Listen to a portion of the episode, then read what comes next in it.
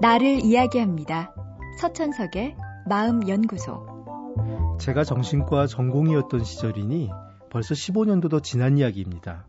그때 저는 제가 치료하던 분이 좋아지지 않아 무척 고심을 하고 있었습니다.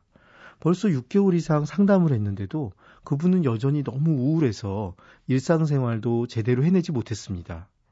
매주 그분의 지친 표정을 보다 보니 저 역시 우울해질 지경이었죠. 그래서 저는 당시 저를 지도해 주시던 선생님에게 이런 사정을 이야기했습니다. 그랬더니 그분이 저를 보며 이렇게 물으시더군요. 자네 정말 그분을 고치고 싶은가? 당황스러운 기분이었지만 저는 바로 답했습니다. 물론이죠. 그러자 또 똑같이 묻는 것이었습니다. 자네 정말로 그분을 고치고 싶은가? 이번엔 무슨 뜻인가 싶었지만 당연히 그렇다고 대답을 했습니다. 그러자 선생님은 제게 자네가 진심으로 고치고 싶다면 분명 고칠 수 있을 거네. 라며 가보라고 하시더군요. 처음엔 기분이 안 좋았습니다. 답답한 마음에 무슨 좋은 방법이라도 배울 수 있을까 싶어서 간 건데 이게 웬 선문답인가 싶었습니다. 하지만 집에 와서 곰곰이 생각해 보니 선생님의 말에 중요한 가르침이 있었습니다. 내가 정말 그분의 병을 고치고 싶은 것인가? 정말 고치고 싶다면 내가 할 수 있는 일을 다 했는가? 그저 안 된다고 속상해만 한 것은 아닌가 생각해 봤습니다. 스스로 던진 그 질문에 저는 부끄러울 수밖에 없었습니다. 물론 제가 노력을 하지 않았던 것은 아니었습니다. 보통 정도의 노력은 하였습니다.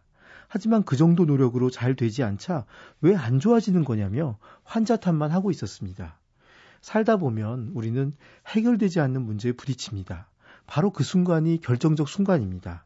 그 순간에 더 집중해서 어떻게든 문제를 풀어내려고 노력할 수도 있고 문제를 원망하며 돌아설 수도 있습니다. 사람을 변화시킨다는 것은 쉬운 일이 아닙니다. 특히 힘든 처지인 경우 더욱 그렇죠. 어떤 멋진 말, 결정적인 하나의 행동보다 끝까지 책임지고 어떻게든 도우려는 마음이 변화를 만듭니다. 꾸준하고 절실한 내 마음을 느낄 때 상대 역시 머리가 아닌 가슴이 반응을 보입니다. 그것이 영혼의 힘이고 그때 변화가 이루어질 수 있습니다. 혹시 지금 도와주고 싶은 사람이 있는지요?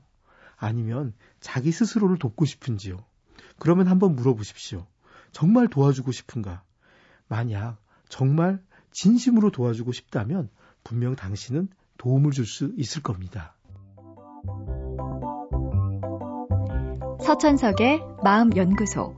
지금까지 정신건강의학과 전문의 서천석이었습니다.